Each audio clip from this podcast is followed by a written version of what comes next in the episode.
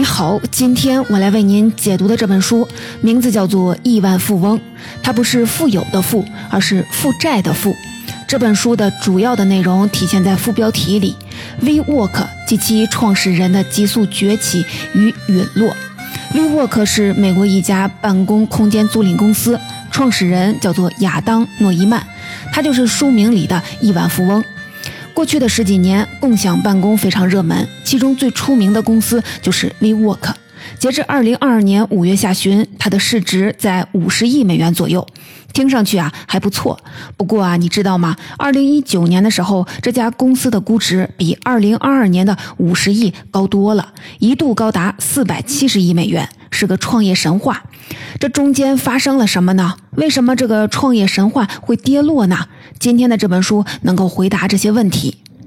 WeWork 的兴衰这个话题很热门，相关的书也不少。不过啊，他们多多少少都得引用这本书的内容，因为这本书第一次完整讲述了 WeWork 的兴衰史。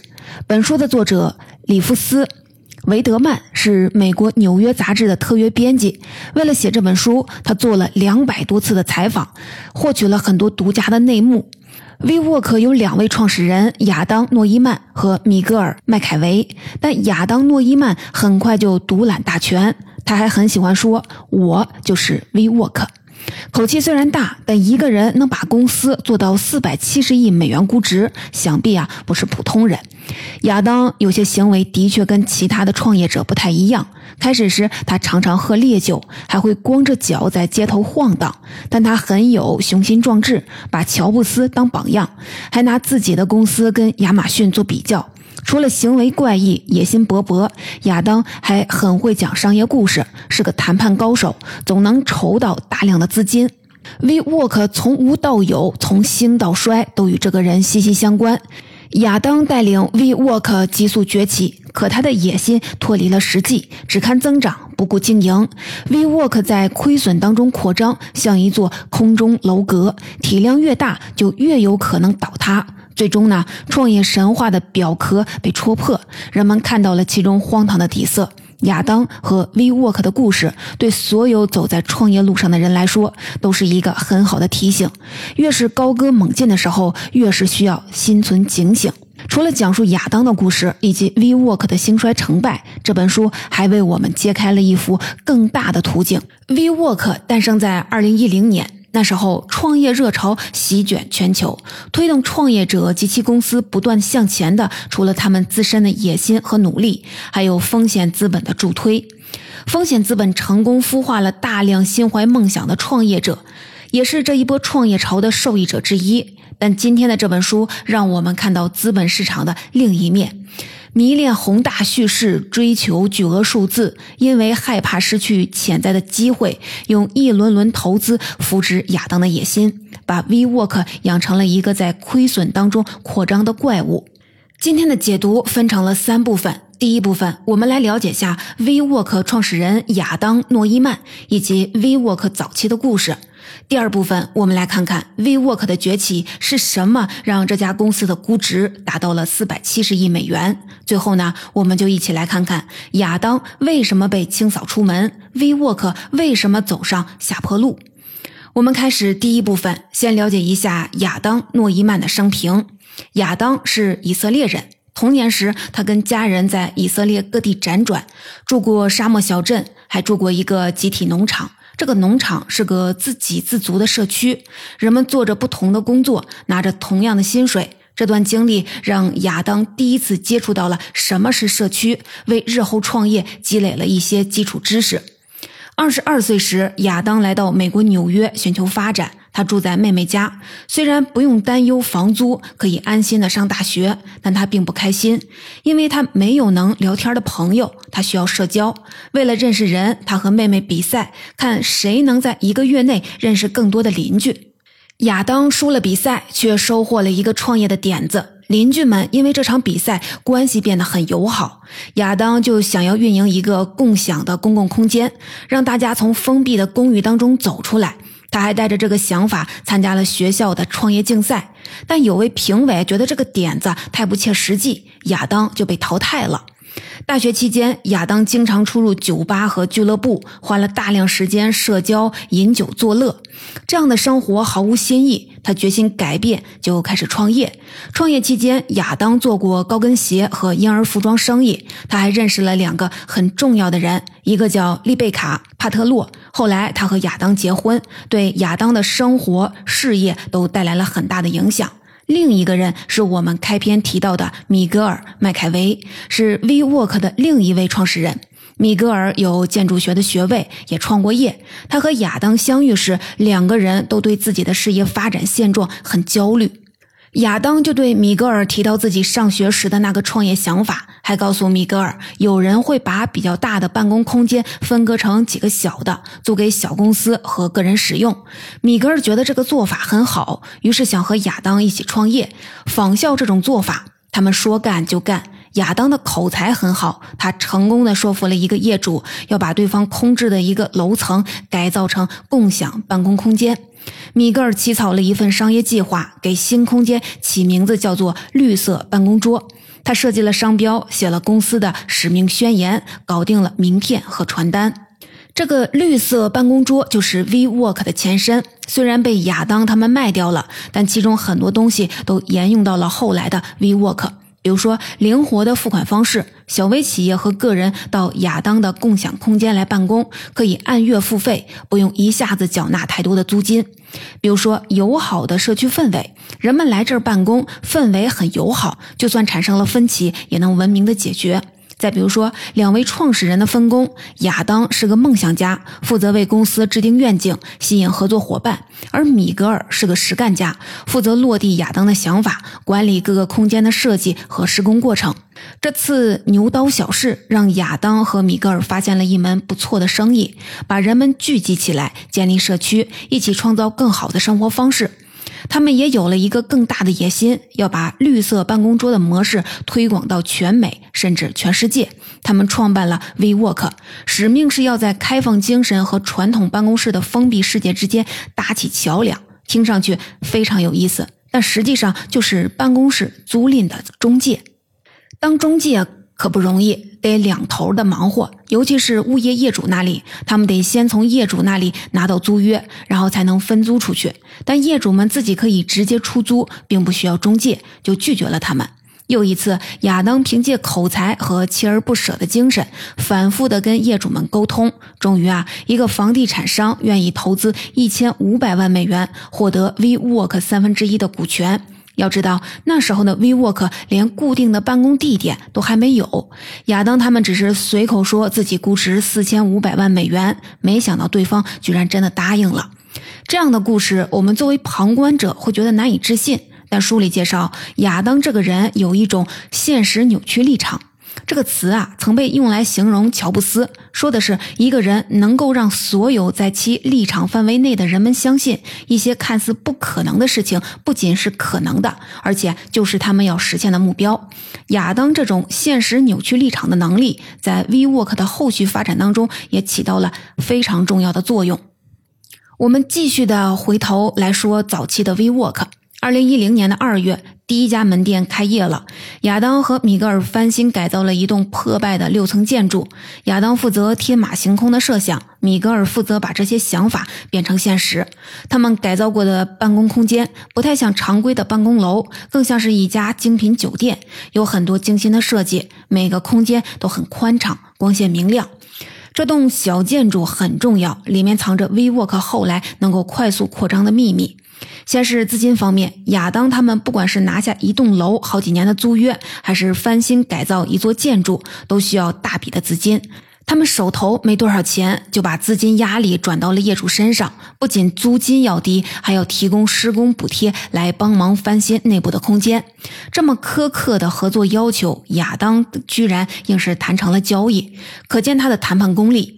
再来呢，是 V Work 的做事特色。他们装修门店的效率很高，改造第一家分店时，他们二十九天就能装修完一层，装完一层立马开业，接着装下一层。这也体现了 WeWork 后来的运营特色，保持低成本，昼夜不停的施工运营，总是做快速和便宜的选择。最后呢，是亚当吸引租户的方式，在 WeWork 租户不叫租户，而是会员。这样称呼不仅能增强租户的归属感，还能掩盖 WeWork 自己的二房东的身份。这其实啊，就是自己租了房子，然后呢再租给租户。亚当很会给租户画大饼。他说，公司打算在这儿啊建个地下的健身房，还在跟市政府谈判，要在对面空地建一个公园。这些承诺后来都没有兑现。但成功吸引来了十几家的租户。为什么人们愿意来到 WeWork 办公呢？作者说，因为这里有周到的设计、灵活的付款方式和社区意识，人们愿意为这些买单。再加上那段时间美国的创业风潮越来越热，有个办公的地方，拿着一台电脑就能创业。亚当也就顺着这股风潮调整了 WeWork 的定位，不再只是办公室租赁业务，而是为人们的美国梦提供另一种选择，帮助他们更好的就业。创业者在 WeWork 办公成本很低，就算项目失败了，只要手里还有一台电脑、一些租金，就能继续的轻装上阵。第一个空间很快就满了，WeWork 开始拓展门店，开到了第三家分店时，普通创业者可能会畅想着第十家分店会是什么样，而亚当想的是 WeWork 要超越著名的投行摩根大通。后者是纽约租用办公空间面积最大的公司，他甚至开始定义时代。接受采访的时候，亚当说：“未来是属于社区的。”他把自己看作美国企业家中的风云人物，把 WeWork 看成是美国新经济的后起之秀。我们已经了解了亚当以及 V Work 的早期故事。我们都知道亚当有他的雄心壮志，可是，在创业领域，光有雄心可不够，钱袋子也得足够的深。在筹集资金这方面，亚当的能力算得上是数一数二。他为 V Work 筹集的风险投资超过了十亿美元。接下来呢，我们就一起来看看亚当是如何找到资金为达梦想的。亚当筹钱的一种方式是利用人脉。创立 WeWork 才两年，光是从朋友和家人那里，他就筹集了将近七百万美元。他的妻子丽贝卡家境富裕，早期呢，丽贝卡给 WeWork 投了一百万美元，也是通过丽贝卡，亚当进入了一个名人富人聚集的组织，叫做卡巴拉中心。这个组织中一些人后来成为了 WeWork 的金主。亚当另一种的筹钱方式是给资本讲故事。我们都知道，WeWork 的核心业务很简单：租赁场地、分割空间，然后出租。其实呢，就是二房东。为什么有那么多的人都愿意相信他，愿意投入大笔的资金呢？这就要说到亚当讲故事的能力了。为了获得更多的资金，让公司更值钱，他再次的调整了 WeWork 的定位，从房地产行业迁移到了科技领域。在公司成立两周年时，亚当说：“WeWork 并不是房地产公司，而是一家科技公司。”为什么要这样说呢？道理也很简单，如果只把 WeWork 定位成了房地产公司，公司价值呢最多能涨五倍；可如果把自己定义成了科技公司，估值就能涨十倍、二十倍。因为那时候的资本喜欢投资那些要用技术颠覆、吞噬整个行业的公司。亚当说：“WeWork 是一家科技公司，是实体的社交网络，但他自己不会写代码，几乎不会用电脑，他还有阅读障碍，大部分的电子邮件都得让妻子和助理帮忙处理，他自己不懂。那 WeWork 的团队里肯定得有技术人才吧？根据书里的介绍，很长的一段时间，WeWork 没有任何人有技术专长，运营公司靠的是谷歌文档和杂乱无章的电子表格。”有一次，公司网络出现了故障，居然找不到人解决。为什么呢？因为当时的信息技术主管是个高中生兼任的，他正在上课，没法解决。可以说，WeWork 没有科技公司的基因，也没有工程师文化，但亚当却一直坚持由内部开发软件，不选择外包。一个原因就是为了把 WeWork 包装成科技公司，这样亚当才能继续的对外讲故事，筹集资金。尽管亚当很会筹钱，可如果只靠他一个人主动出击，也许 WeWork 的估值不会涨得那么快。这个估值神话能够膨胀的那么大，持续那么长的时间，也离不开风险投资机构的贡献。他们早早就嗅到了 WeWork 的味道，一次次的下重注，让 WeWork 的估值飞涨。二零一二年，WeWork 的估值还是一亿美元，两年后，这个数字变成了十五亿美元。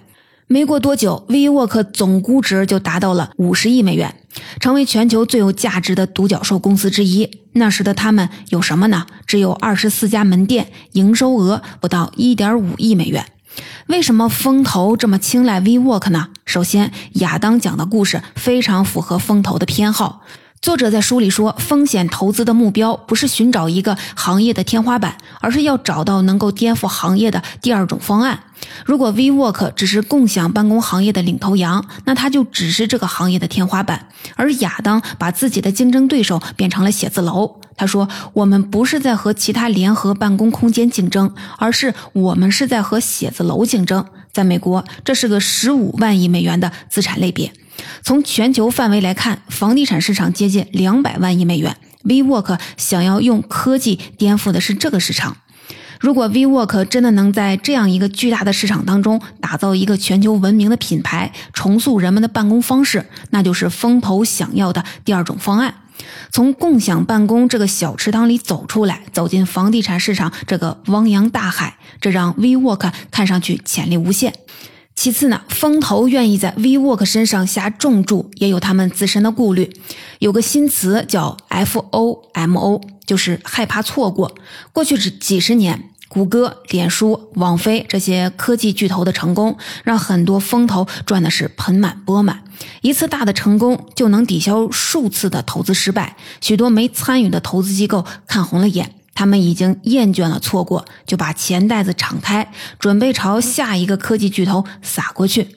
他们在 WeWork 这样的公司身上下重注，其实不一定代表了坚信它能成功，更可能的原因是害怕自己错过了下一个巨头。在风投的协助下。WeWork 的估值一路飞涨，可资本的钱不是白拿的，也要有回馈。亚当用什么来回报他们呢？急速扩张。有段时期，WeWork 每十八天就开设了一家分店。亚当的目标就是尽可能快的把公司做大。急速扩张跟亚当的初心经营社区其实啊有点矛盾。要想经营好一个社区，需要经营者投入大量的时间精力，这种方式很难在短时间内实现规模化扩张和盈利。很多竞争对手就是因为干这行利润率太低，才不得不放弃的。可亚当完全没有这些顾虑，他的心里啊只有增长。他也有自己的扩张策略，用低价签署长期的租约，常常一签就是二十年。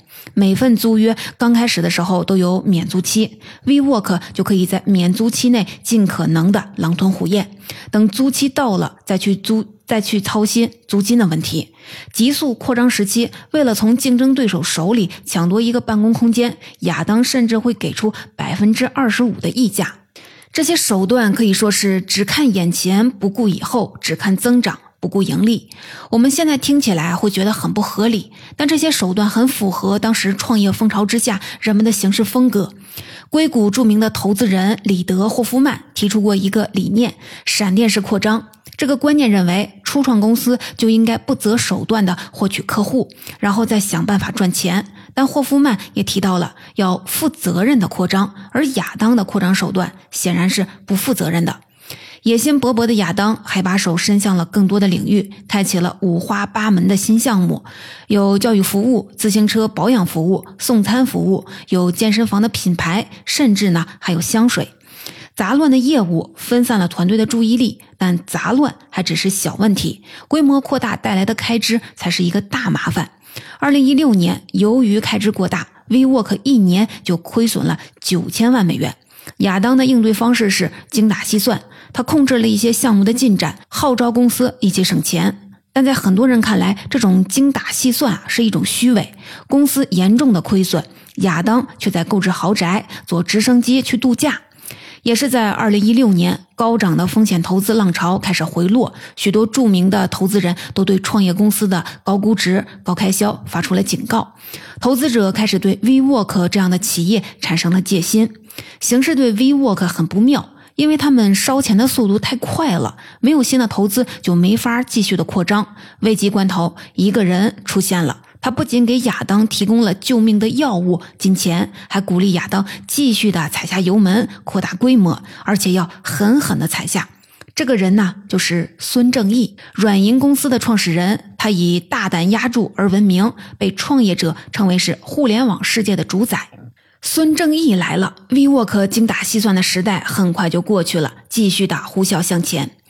接下来呢，我们就一起来了解下亚当为什么会被公司清理出去，WeWork 为什么会走上下坡路。在这个过程当中，孙正义起到了重要的作用。二零一六年的十月，孙正义成立了愿景基金，规模达到了一千亿美元。这个基金主要投资科技公司，除了 WeWork，他们还投资了出行巨头 Uber。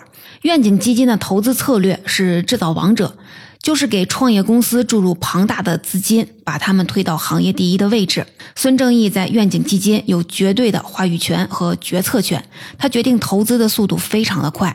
拿 WeWork 来说，从他去参观这家公司的总部，到他跟亚当签字盖章，总共呢不到半个小时就达成了一笔金额超过四十亿美元的投资。孙正义投这么多的钱，有他的逻辑。他认为，WeWork 这一行就是抢地盘的游戏，谁拥有的地盘最多，谁就能最终的获胜。他的资金能让 WeWork 击败任何竞争对手。在他看来，几百亿美元的估值并不能体现出 WeWork 的最大价值。如果这家公司能把规模扩大五十倍，实际的价值可以是一万亿美元。亚当与孙正义一拍即合，他敦促团队想办法达到孙正义的期望，要求高管不断的提高公司的预期营收的数字，不断的放大公司未来五年的发展模型，根本不管这样的调整符不符合实际。有了孙正义的资金加持，亚当扩张起来更加是肆无忌惮。如果竞争对手拒绝合并，亚当他们就会用免租合约挖走租户。金钱的力量让亚当觉得自己所向披靡。他曾对一个投资者来吹嘘说：“我可以消灭任何一家联合办公空间公司。”扩张的成果怎么样呢？到了二零一七年，这家公司在全球开设了两百家分店，常常一天就有一百多个新员工加入。巴菲特曾经说过，优秀的企业往往有着宽阔的护城河，也就是竞争的壁垒。作为一家估值几百亿美元的公司，WeWork 的竞争壁垒仿佛只有金钱。除了钱袋子，这家公司里的一切东西都像是东拼西凑的。比如说，WeWork 要组建销售团队，可是除了销售人员之外，既没有销售培训，也没有销售模式。再比如说，亚当会毫无依据地给高管下达指令，把工作目标提高到百分之二十。如果高管问他依据，他就会说：“依据是我认为你应该做的更多。”在急速扩张的过程当中，其实很多的投资人、商界的前辈、WeWork 的高管都劝过亚当，先暂停增长，夯实基础，把销售和租赁业务系统化，停止涉足非核心业务。但亚当都没有听进去。因为这是他的公司，一切以他为中心。更何况他手里有大笔的资金，钱可以帮他解决问题。比如说，WeWork 在技术方面一直是磕磕绊绊，没关系，花钱买就好了。亚当曾在六个月里收购了五家公司，有编程学院，也有帮着人们策划面对面活动的在线平台。WeWork 的估值越来越高，规模越来越大。按理说是时候引入一些经验更加丰富的专业人士了，可亚当任人唯亲，大部分的高管都是他的亲友，外部专业人士很难融入这里，也看不惯他的风格。自打创立公司起，亚当就把喝酒和聚会刻进了公司的企业文化。他还曾多次的缺席董事会会议。亚当的肆意妄为，他经营公司只踩油门不踩刹车的方式，很快招致了恶果。比如说，公司内部的氛围发生了变化。原本很多员工都是抱着热情来到这里，想和公司一起改变人们的办公方式。但这种幻想通常会在他们入职十八个月时破灭。失望的员工会离开，他们离开后，大批新人补充进来，继续的重复这个过程。再比如说，这家公司会想方设法的粉饰财务数据。从二零一二年开始，这家公司就开启了漫长的亏损之路。为了让财务数据看起来更乐观，这家公司发明了一个新指标，叫做“社区调整息税前利润”。简单来说，就是先不把设计、营销、管理费用算在成本里面，因为这家公司认为，随着时间的推移，刚才这些成本都会逐渐的消失。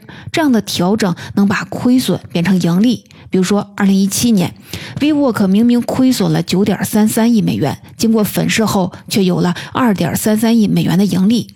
这么大的亏损，我们作为旁观者听起来是心惊肉跳。但本书写到，孙正义告诉自己公司的人，审查 WeWork 的业务不要太担心盈利问题。他对下属说：“感觉要比单纯看财务数据更重要，你必须感受到这种力量。”亚当呢？他还想进一步的扩大重塑公司的品牌，把 WeWork 变成 We 公司，准备开发更多的产品。二零一八年夏天，孙正义还想继续的通过愿景基金给 WeWork 砸钱，从现有的股东的手里买下股份。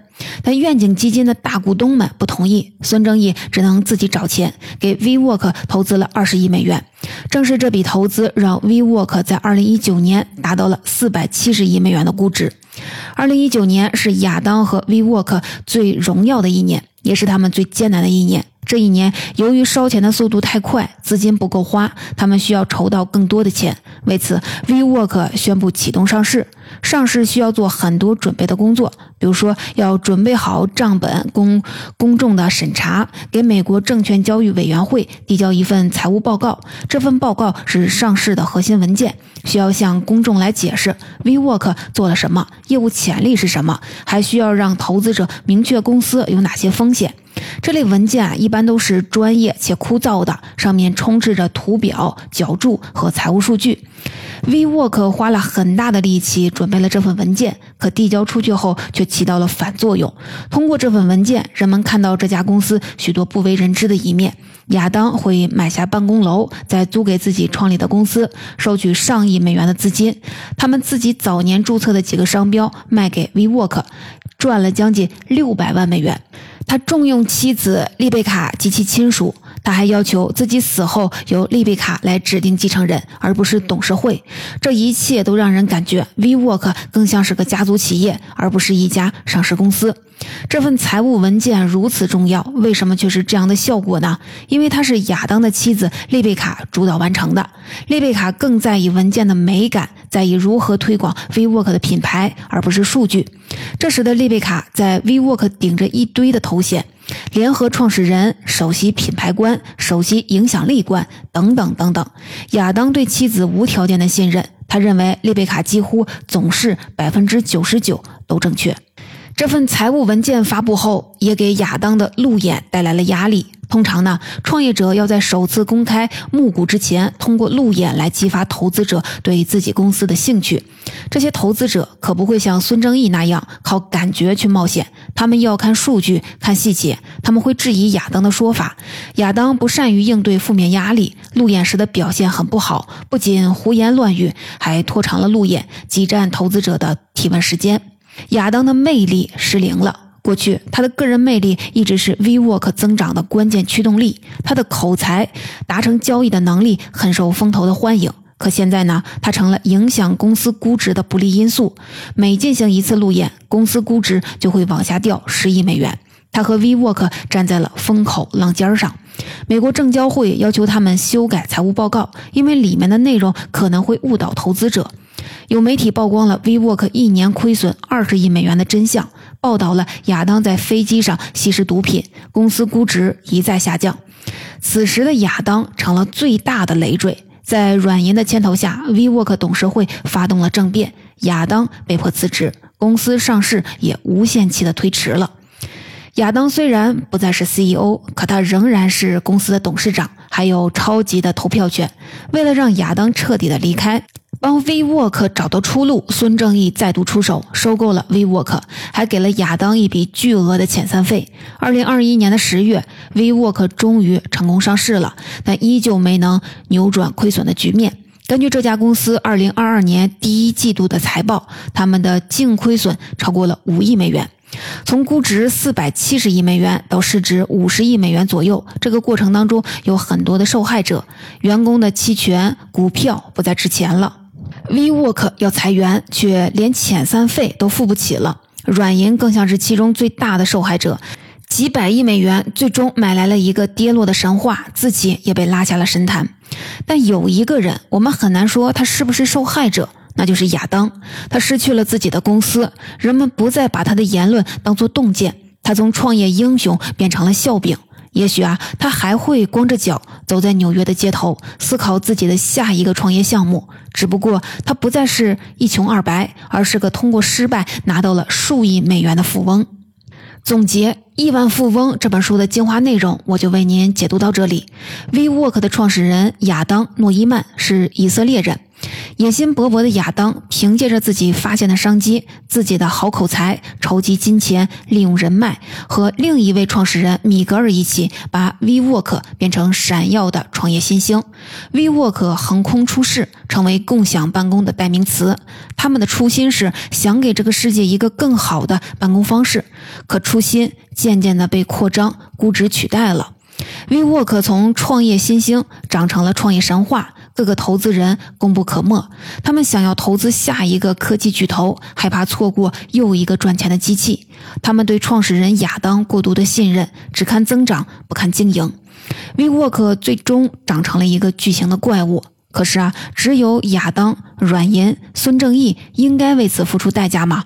也许啊，每一个扶植过这个怪物的人都难辞其咎。最后呢，我还想说一点个人的感想。对失败负责是一个宝贵的品质，承认失败，敢于把失败揽在自己的身上，非常的考验一个人的勇气。其实啊，还有另一种对失败负责的方式，就是认真的追究失败的原因，总结经验教训，然后获得成长。希望所有亲历过 WeWork 故事的人，已经把他们的经验教训带到了后续的工作当中。希望今天的这本书能够帮你获得成长。